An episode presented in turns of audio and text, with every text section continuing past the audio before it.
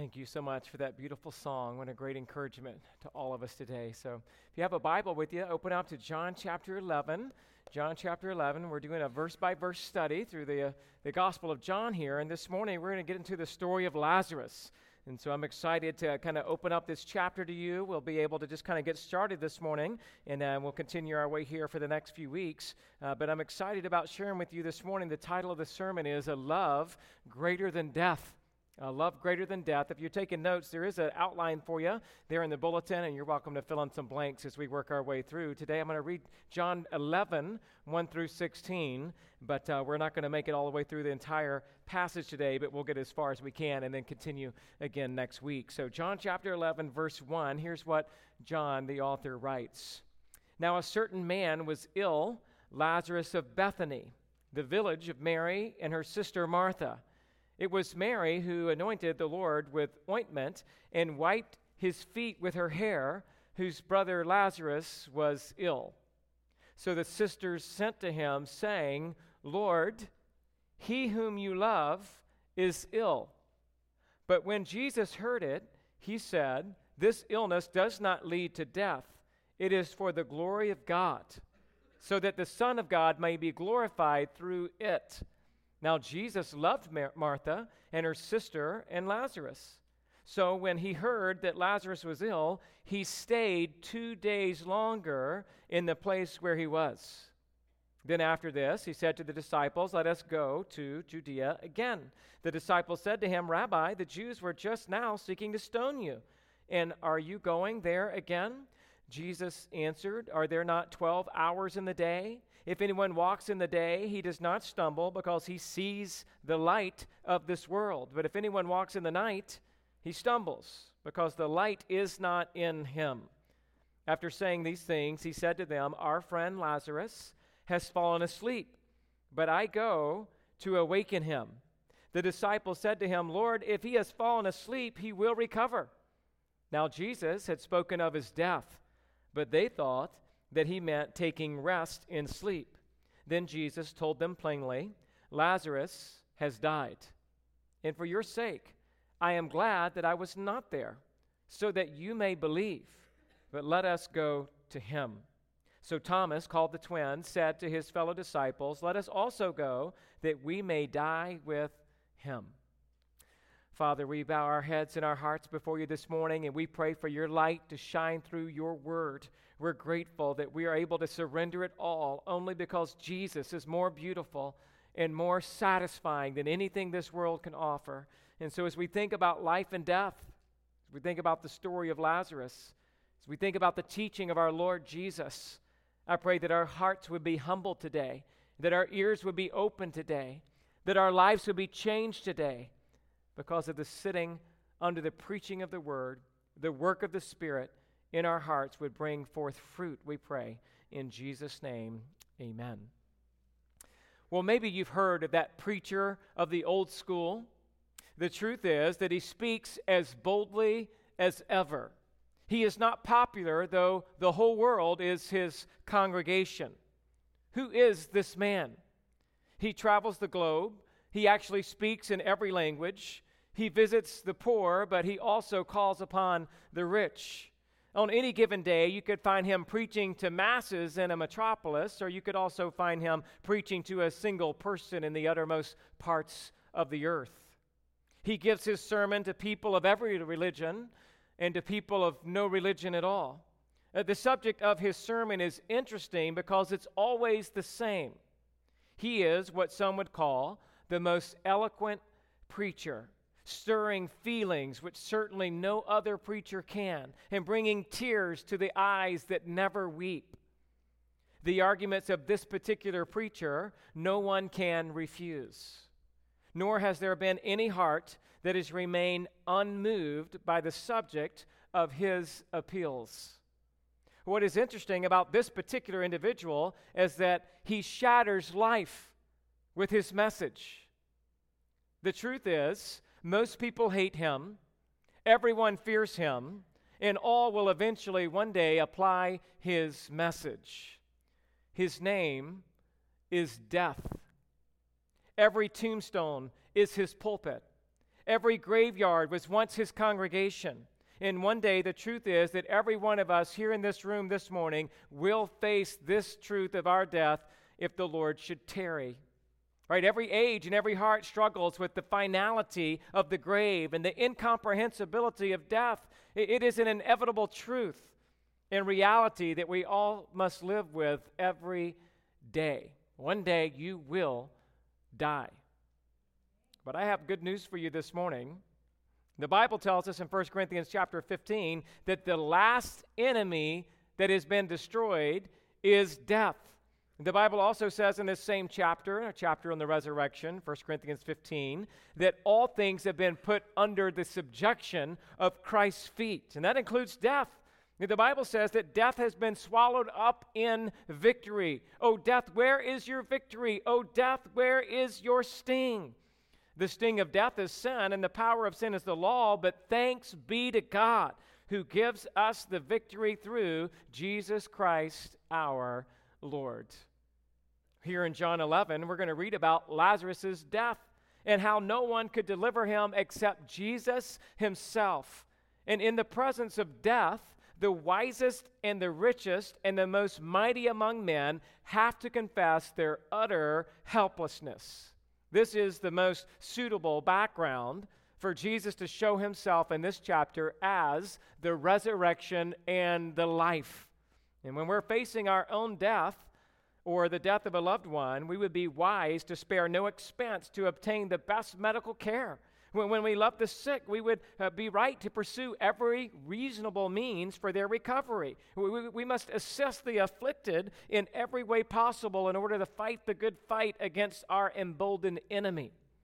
But J.C. Ryle writes, quote, In all of our doing, we must never forget that the best and ablest and wisest helper is in heaven, at God's right hand. Like afflicted Job, our first action must be to fall on our knees in worship. Like Hezekiah, we must spread out our matters before the Lord. Like the holy sisters of Bethany, we must send up a prayer to Christ. Let us not forget, in the hurry and in the excitement of our feelings, that none can help like him, and that he is merciful, loving, and gracious. Well, today I want to give you three headings I think we're just going to get to the first one because that's what we got to in the first service for service is to show us three headings and today just number 1 that will show us how the love of Christ is greater than death. And so here's our heading number 1 for this morning. Jesus Christ is the Christian's best friend in the time of need. He's your best friend. He's always with you in the time of need. I want to highlight for you your first blank in that outline. Notice the closeness of Jesus to the people of this world. Here we are, verse 1. It says, Now a certain man was ill, Lazarus of Bethany, the village of Mary, and her sister Martha. Well, let me just kind of remind you in the Gospel of John, chapter 11 is a highlight in the ministry of Jesus and in the ongoing debates with the Jewish leaders to whether Jesus is the Messiah or not. That's what's been going on in chapters 9 and 10. We are now in a chapter of wonder and amazement as we're going to learn something brand new about Jesus. And at the end of chapter 10, the Jews had sought to arrest Jesus and to stone him, but he had escaped their grasp. And if you remember, he went across the Jordan to the place where John had been baptizing at first. And there was a this was a more rural area, again east of the Jordan River, where many had come out of Jerusalem to hear John the Baptist preach some two and a half early, er, years earlier. This is the place where John the Baptist saw the Christ and he said, "Behold, the Lamb of God who takes away the sins of the world. And Jesus retreats in this area and he remains there and he experienced some fruitfulness in his ministry. And he also had a short reprieve before going back to Jerusalem for the very last time. At this point, Jesus' death on the cross is only a little over a week away. And in these last few days before his death, the scene of John chapter 11 moves from the rejection of the Jews to this unmistakable and vibrant witness to the glory of Christ. No one would ever be able to argue with what happened next here in John 11. Jesus would show himself as more glorious than he had ever revealed himself yet on planet Earth. And he does that by raising Lazarus from the dead. Verse 1 starts off Now a certain man was ill. This unimpressive introduction of Lazarus points to the fact that Lazarus is not the main character of this story. Yes, we are going to talk about Lazarus' life and Lazarus' death and Lazarus' resurrection, but the focus of John chapter 11 is not on man, but on God. The focus of this chapter will not be on Lazarus' weakness, but on Christ's strength. And as always, the main emphasis is that Jesus and the Father will be glorified through Lazarus' resurrection. The name Lazarus is a shortened form of the name Eleazar, which means he whom God helped, or more simply put, helped by God. And in order to distinguish him from the Lazarus of Luke 16, this Lazarus is called Lazarus of Bethany. He, he, was a native and a resident of that village, which was on the east side of the Mount of Olives. If you've been to Israel, you've likely been to Bethany. It's right there. You can stand on the Mount of Olives, and in one direction, you look over and you see the Temple Mount. And on the other direction, if you're on top of the mountain, you can look down the slope and see about where, where Bethany is. It's about a one to two mile walk from Bethany to Jerusalem. No doubt Jesus had stayed there many times. No doubt he had developed a relationship with Lazarus and Mary and Martha, as that was kind of his little home away from home while he was down in the Judean area. And as is mentioned already here, there's another Lazarus. I want to make sure, again, you don't confuse him with this Lazarus of Luke chapter 16. Oftentimes with children, we can confuse maybe those two stories, but there's only two Lazaruses in the entire New Testament. The one in Luke 16, it's in Jesus' parable, and this one that we're talking about, a real man living here in John chapter 11. Let me just point out a couple of striking contrasts between these two Lazaruses, okay? The Lazarus of Luke 16 was a beggar. Whereas, as far as we can tell, the Lazarus of John 11 shows this Lazarus to be a man of means. The Lazarus of Luke 16 was uncared for, while the Lazarus of John 11 has friends and family all around him. The story of the Lazarus of Luke 16, we read about how he, how he has the dogs that came and licked his sores while the Lazarus of John 11 has two loving sisters who care for him and advocate on his behalf. The Lazarus of Luke 16 was dependent on the crumbs which fell from another's table. Whereas in John chapter 12, after his resurrection, the Lazarus of Bethany is seen at the table where the Lord Jesus Christ was. The one in Luke 16 died and remained in the grave. The one in John 11 was brought forth from the grave to live another day.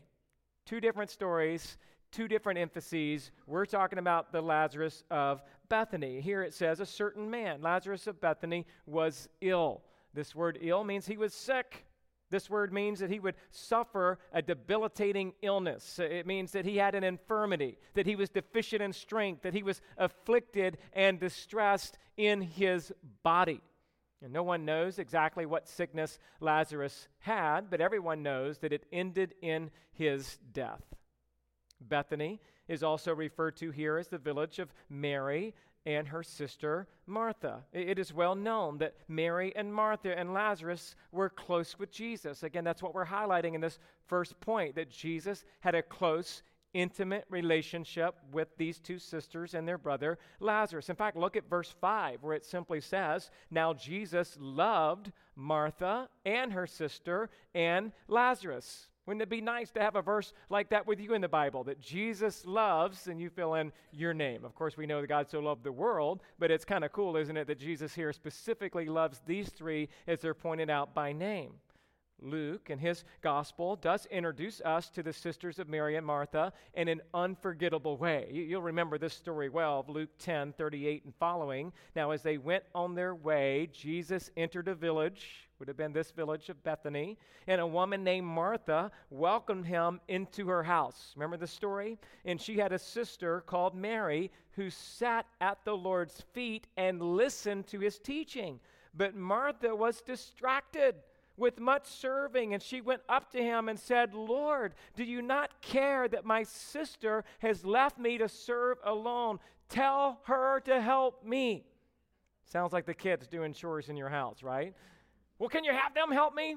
Sounds like adults sometimes when we're cleaning up after an event. You know, like, hey, can you guys help out over here? You know, it's just kind of human nature, right? If you're working and serving, maybe it sounds a little bit like a husband and wife. Honey, are you going to do the dishes tonight? You know what I'm saying? So we get into that framework sometimes. But notice here what the Lord says to Martha. He says, Martha, Martha, you are anxious and troubled about many things. But one thing is necessary Mary has chosen the good portion which will not be taken away from her. This is the story that we're talking about. It's these sisters. Again, I would say this popular story about Mary and Martha serving Jesus and sitting at his feet. I, I don't think the story is saying, don't ever do Christ like service to help others. It's simply saying, don't be so distracted in serving other people that you're now distracted from sitting at the feet of the Lord Jesus Christ. Because if that's what's going on, it looks like you're looking for the praises of men more than you're looking at learning and growing to understand the glory of God. And so, in that scenario, certainly Mary was doing that one thing that was necessary because it says she wasn't distracted. She was taking in all that Christ had to say. And sometimes I think we do need to be like Martha in the sense that we're serving others, but we got to make sure we're doing it in the right heart, in the right attitude for the glory of Christ, expecting no pat on the back, expecting no praise for anybody. And at the same time, hopefully, we have that listening ear to Mary sitting at the feet of Jesus because we got to understand here something very important. There are many distractions in this world. There are many good things that will keep you from looking and loving Christ with all of your heart. And I want you to remember that, that, that we need to be sitting at the feet of Jesus, listening to every word, to devote ourselves to the person of Christ. Uh, Jesus wants our hearts more than he wants our actions, and he's more concerned about the inner man than he'll ever be concerned about the outer man. He is more concerned with our motives than he is with our movements. And so it's this Mary and Martha that we're talking about here in John chapter 11. In fact, verse 2, we learn something else about Mary. Look at John 11, 2. It was Mary who anointed the Lord with ointment and wiped his feet with her hair, whose brother Lazarus was ill. And so, as we read about that, we, we realize if you'll turn over one chapter to John 12, we actually see that stated even with more clarity. John chapter 12, verse 3 Mary therefore took a pound of expensive ointment made from pure nard and anointed the feet of Jesus and wiped his feet with her hair. The house was filled with the fragrance of the perfume. And so, what we're seeing here is that there's this idea of of John is telling us stuff, as he's already in 11 2, talking about, oh, you remember that story about how Mary wiped uh, the feet of Jesus with her hair? Uh, this is a reminder that the readers of John's gospel already know about Mary anointing Jesus' feet with oil, as it is recorded in the synoptic gospels of Matthew chapter 26 and Mark chapter 14. And this just, again, it helps us remember that all the events of the gospel of John are not necessarily given in a chronological order. Because that's not the goal of John's gospel. It's not a chronology, it's a theology of Christ. It's a reminder that Jesus is divine, that he is the Son of God. Remember, the theme verse of the Gospel of John is John 20, verses 30 and 31. Now, Jesus did many other signs in the presence of the disciples, which are not written in this book, but these are written so that you may believe that Jesus is the Christ, the Son of God, and that by believing you may have life in his name. And so everything John arranges in his gospel that might be out of chronological order or alluding to the fact that you already know some pieces of the life of Jesus is for the purpose of centering on the person of Christ. Uh, the words in this Gospel of John, the word sign, the word believe, the word life are repeated over and over and over again. John did a sign so that people may believe, and therefore, because they believe, they have eternal life. The whole focus of the Gospel, again, is on Jesus Christ being the Savior from our sins. Only He can save us, right? We must believe in Jesus and in Him alone in order to be born again. So it's, it's this Mary who wiped the feet of Jesus with her hair. It's this Martha who Jesus had that interaction with that we just talked about. And then notice in verse 3 it says this So the sisters sent to him, saying, Lord, he whom you love is ill. Now, I believe every word in this message is important for us to look at. I mean, here we read that when Lazarus was ill, his sisters at once informed Jesus. They knew who to lay their troubles before. A beautiful, touching, and simple was the message that they sent to Christ. No doubt they believed that if Jesus were there at that moment, everything would be okay. They knew Jesus had the power to heal, they had seen it multiple times. They had heard of the stories of Christ's miraculous power. Their confidence was in Christ. But here's the problem their confidence was in a Christ who they knew what he was capable of. And Christ in this story wants to teach them something they did not know he was capable of.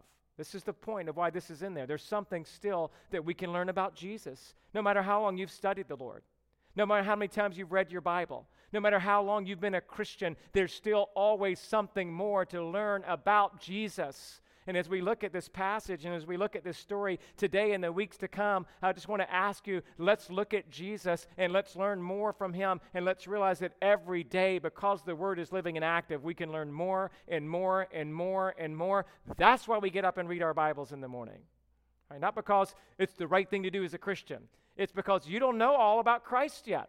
You have not yet discovered, though it's all recorded in the inerrant, infallible, inspired Word of God, you still know not things about Christ that He wants you to know. That's why we come to church. That's why we sit under preaching. That's why we love to study, because there's more for Him to reveal. And in this passage, He's going to reveal more of Himself to Mary and Martha than they ever knew. I, want you to take notice, verse 3 again, of just three observations. This isn't in your notes, but just take notice of three observations that I think are profound. First, the urgent nature of their communication. It, it was short and to the point. Right? They simply say, Lord, he whom you love is ill. It wasn't overly detailed, but it was informative and necessary communication.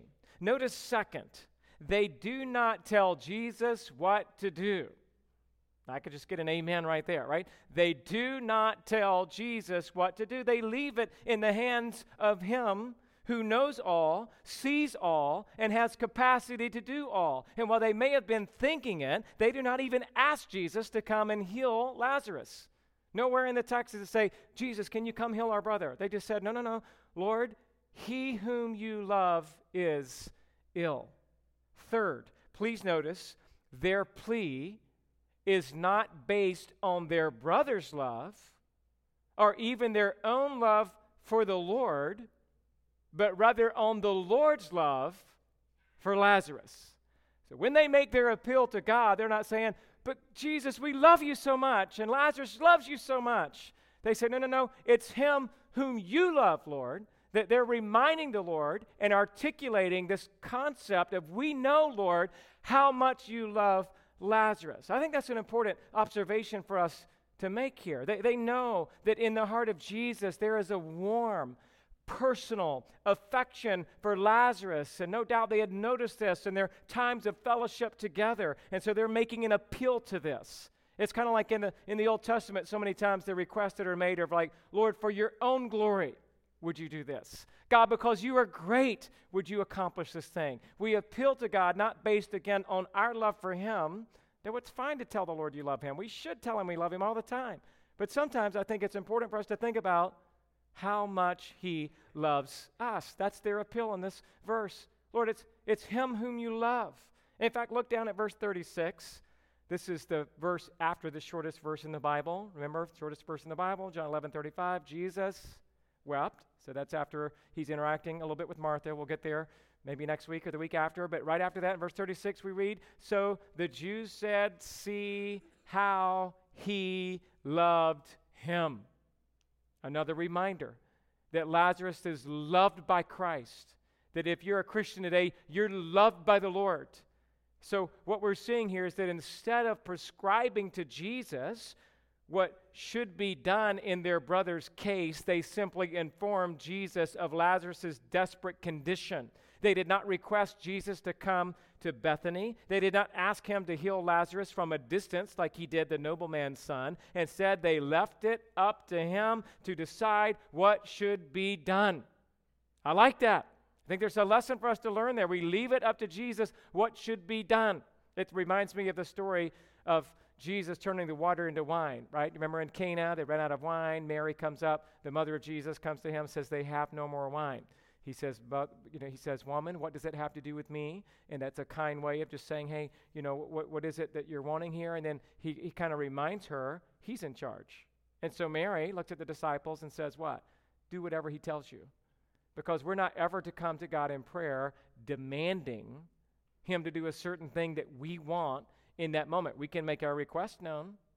We can appeal to his wisdom and his glory and his power, but we don't demand anything from God. We don't prescribe to him his work. He works in his way, his timetable, as he sees fit for his own glory over and, above whatever it is that you're asking for. I, I mean, my friends, we're, we're seeing this incredible maturity and this unbelievable humility in this request made by Mary and Martha. They addressed the Lord, uh, they addressed Jesus, rather, as Lord. Another aspect of that simple sentence, demonstrating their, their trust in Him as the sovereign master over all. That they appeal to Jesus uh, and His love for people. Uh, they use the word here, the word for love, it's the word phileo. It's the word that emphasizes a special interest and a close association that Jesus and Lazarus have. This is not uh, the, the love of duty. This is the love of friendship. This is not the love of strangers. This is the love of a brotherhood. And, and this verse also plainly teaches us, on a whole nother note, it teaches us that sickness in a believer's life is by no means incompatible with the Lord's love for him. him right? Sometimes we tend to think, well, if somebody's sick, maybe they did something bad. That's human nature. Today it's called karma. Right, you did something bad, something bad's going to happen to you. That's not how the love of God works. All right, the love of God is graceful. Which means you did something bad, you deserve hell, but he still gives you heaven for all who repent and believe in him.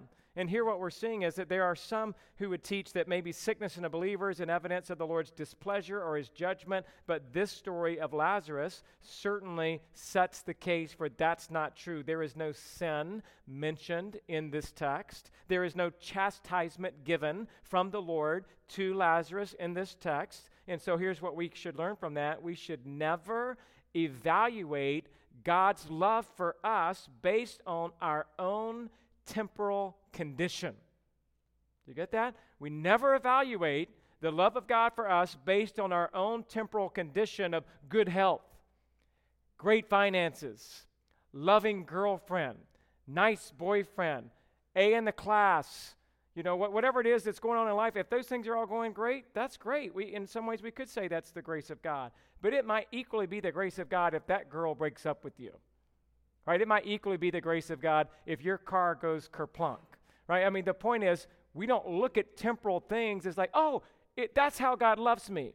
He, he loves me through circumstantial changes of health or wealth or relationships that's not how we measure His love. How should we measure God's love for us? It's not based on our circumstances or our trials. The measure of God's love is displayed in Romans 5 8 that says that God demonstrates, God shows His love to me, to you, and that while we were yet sinners, what? Christ died for us.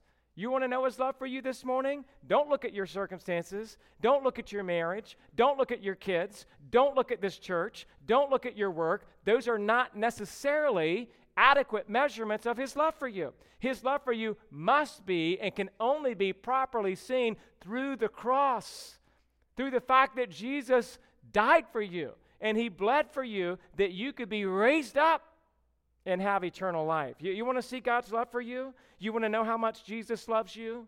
If you are a Christian today, our attention must always and forever be on the love of Christ and his sacrificial and atoning death on the cross. I mean, Jesus taught us this in John 15, 13. Greater love has no man than this, than what? He laid down his life for his friends. That's the measure of love. That's what partly is being appealed to here is that Christ has superior love. Christ has love that goes beyond. Christ has love that's incomprehensible. Do you know this love today? And no matter what kind of hurt or confusion you are experiencing this life in, in, in, in this week in, in your life, wherever you're doing, you must first look to Christ and trust in His perfect wisdom, in His perfect timing, in His perfect sacrifice in order for you to be comforted. Tell Him that you love Him, but also tell Him how much you know He loves you. Think about His love for you. Think about how He communicates that love for you in the cross. Meditate on it. Sing it out. Make it the focus of your prayers. Let the truth of His love for you dominate your thinking and permeate your heart. And not only do we see the closeness of Jesus to these people, Mary, Martha, and, and, um, and Lazarus, but we also, I want to point out the second point here. Notice the purpose of trials as defined by Jesus in verse 4 the purpose of trials is that God may glorify the Son. Now, let me just say this real quick. Typically, we say the purpose of trials is to make you what? Stronger, right? The purpose of trials is to make you stronger. I'm going to go one step above that and say in this verse, that's not the purpose. In one sense, we, I get that, but that's not what Jesus says is the purpose of this trial. Look at it, verse 4. But when Jesus heard it, he said, This illness does not lead to death. It is for Here's the purpose the glory of God, so that the Son of God may be glorified through it. Jesus, the perfect theologian, in this manifestation of this story, is teaching all of us that the whole point of this whole thing with Lazarus and all that's going to unfold in this chapter is so that the Son of God may be glorified, that the Father will be glorified, and then the Son of God may also be glorified in it. Jesus tells us that this illness, first of all in verse 4, will not lead to death. He's not saying that Lazarus will not die, he is saying that Lazarus will not stay dead. Only a temporary illness leading to a temporary death.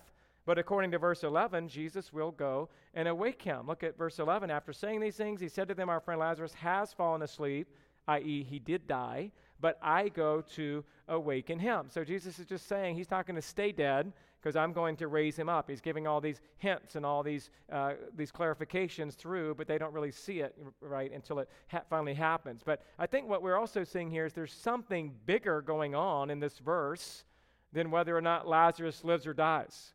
It's almost like in the human aspect, it's all about, hey man, is Lazarus going to make it? He's ill. We're sending word. Did Jesus get here in time, would he die? If he dies, then what? And it's all about that kind of focus. And I mean, life and death is something pretty important to focus on, right? Can you think of any bigger announcement in your life than the announcement that was made that you were born? Adam Tyson entered the world October 23rd, 1975, in the hospital in Macon, Georgia. That was big news. I didn't know it was big news because I was a baby, and that was my first day. But it's a big news to my mom and my dad and the family and our neighbors. That's big. The biggest news about you is about life when you came into the world and about your death when you go out of this world. That'll be the second biggest announcement is Adam Tyson died on such and such date. That's why it's on every tombstone. The day you were born, the day you died. That's why when you look up anybody from history on Wikipedia, which is a fantastic thing to do, resource, easy, but it shows on that little chart to the right the day they were born, the day they died, right? Those are the two most important things about your life. And yet in this story, Jesus is saying there's something bigger going on here than Lazarus' life or death. I mean, that's important, but there's something bigger going on, and that thing that is bigger that's going on is Jesus wants us to see here that this whole thing about his illness which does not lead to this lifelong death because I'm going to raise him up, but it's this whole thing happened for the glory of God, so that the Son of God may be glorified through it. The purpose of Lazarus' illness and the purpose of every trial that you will ever face is to point us to the glory of God. It's to point us to how Jesus might be glorified in God's glory. So, yes, in a general way, God's glorified, but we also need to be thinking in a gospel way as a new covenant community of believers to say, yeah, God's glorified, but I want to see how Christ is glorified through God. And that's what is attached here in the concept of verse 4. It's that it's for the glory of God, but it's so that the Son of God may be glorified through it. This is all starting to sound familiar to what we've already seen in John chapter 9 about the man born blind. The same question comes up. There's a blind man. Who sinned? Was it this man or his parents? What's going on here? All they can do is focus on that question. And Jesus says it is not that this man sinned or that his parents, but that the works of God may be displayed in him. You're starting to see the theme? The theme is whatever's going on in your life, whether you're blind, whether you're about to die, whether you're in a hardship, the whole point, the whole purpose is for you and I to see God's glory, to see that He's up to something good, to see that the glory of Christ and the glory of God in that moment are inseparable, to see that all that Jesus does is to point us, uh, all that He allows to go through and ordains in our life is all to point us to the, the fact that He's good. He does what He wants to bring glory to the Father and to glorify Himself. He, he says, I and the Father are one. He says, If you've seen me, you've seen the Father. He says, Whatever you've asked in my name, that will I do, and the Father may be glorified in the Son. So I'm just connecting. The whole thing is like we say, you know, well, that's for God's glory, and we should be saying, and that Christ may be glorified. And that through the gospel, we can see Christ and the significance of salvation in Him and eternal life as well. It's not just this random or, or, or, broad stroke that God may be glorified, but it's that Christ is also glorified in this situation. So I would just say this when you have a trial and you complain to God, and you lose heart in God and accuse God of not being there for you, then you've just shown that you believe that you know better than Him. And you've just shown that you're not comforted in that moment by the gospel. And you've just shown that somehow you think God is messed up. And that's just not true. He never messes up. His love for you is always seen in Christ. No matter what you're going through or how hard it is, that your thinking has to be on, you know what? I just want God to be glorified. And, and sure, I think there also be, should be in this message there's comfort, and there's grace, and there's an understanding that life is tough, and there's weeping with those who weep, and there's holding the hand of those who've been downtrodden, and there's a patience that, and a long suffering that we should extend to those who go through difficult trials. But at the same time, we need to pull those people back in our own thinking back to like, oh, God is allowing this to happen. I mean, trust me, Jesus knows what he is doing. And what I want you to see in this chapter is, and he loves you. And he loves those around you. And he has heard your prayer. And he might not come for two more days. That's what verse 6 says. So when he heard that Lazarus was ill, he stayed two days longer in the place where he was. And so this is where we'll pick up next week. Well, why did he wait two more days? I mean, you would think, well, if he loves Lazarus and he loves Mary and Martha and he just got word that he was ill, he should go. But he didn't. He waited two more days, and it has to do with this same sort of thing, so that we may see and learn more about Jesus than we would ever know if he did what was predictable. Jesus moves in mysterious ways to continue to reveal more and more and more of who he is, and he still does the same today. Let me just give you this quote. We'll be done here. William, Mc, William MacDonald in the Believer's Bible Commentary says this quote, God's delays are not God's denials. If our prayers are not answered immediately, perhaps He is teaching us to wait. And if we wait patiently, we will find that He will answer our prayers in a much more marvelous way than we ever anticipated. Not even his love for Martha, Mary, and Lazarus could force Christ to act ahead of the proper time. How about you today? Do you believe in the Lord? Do you trust him? Do you see his love for you? Do you meditate on how much he loves you? Let me just give you these three take homes and we'll develop them more next week. But just for the sake of having something to kind of hang your hat on here this morning, number one, the closer you are to Jesus, the more you will see how much he loves you. Jesus was close, not only to Mary and Martha and Lazarus, he's close with you. He knows you by name, and the closer you are to him, the more you'll see how much he loves you. You know why you need to believe that? Because in the day of doubt and a trial, you start to think He doesn't love me. That's not true. He's already demonstrated on the cross as you develop intimacy and fellowship with the Lord, pouring over His Word and on your face before God in prayer day after day. You know He loves you. And you have to continue to meditate on that when it gets tough. Number two, the more you trust Jesus, the more comforted you will be, even when life doesn't make sense. I don't know about you, but life doesn't make sense to me about once a week. Sometimes once a day, you're like, what in the world? I never expected this incident or this to happen or this is challenging. This is bad news. It's coming at you 100 miles an hour. But the more you trust Jesus, then you can just be like, hey, I know he's up to something good. I mean, maybe you're in between the time when you told Jesus about your trial and when he answers your prayer according to his glory and his time and his way, and you're in the in between time. And in that in between time, that shows who you are as a Christian. That reveals your character more than anything else. You don't have the answer yet, but you have hope and trust in the Lord Jesus Christ. And then lastly, the more you evaluate what Jesus does in your life, the more you will see it all points to you believing in Him. Everything that happens in your life, He ordains, He brings it about so that God would be glorified and you also see the glory of Christ in the Father. There's a beautiful love that Christ has that is greater than death. I hope that you'll come to see this love and experience it for yourself. Let's pray together. Father, thank you for this morning. So much here. We, we really just just just jumped in, stuck our toe in the water, Lord, in this passage. So many things that we could just stop and contemplate and meditate and think about. We just thank you that your word is like that. It's just so full. It's so packed. It's so it's so incredible, Lord, for us just to take the time to see the glory of Christ, the love that you have for people, the closeness of the relationships. Show us about the closeness that you have with us, Lord. I pray that we would believe you trust you, walk hand in hand with Christ, even when you allow our trial to continue, even when we don't understand why it might end in death. We want to say to you, You are sovereign. You are God. You are good. You know what's best. Help us to hold closely to the truths and the promises of your word, and help us to do what we do for your glory and not our own. Show us new things we don't know about Christ through your word, I pray. In Jesus' name. Amen.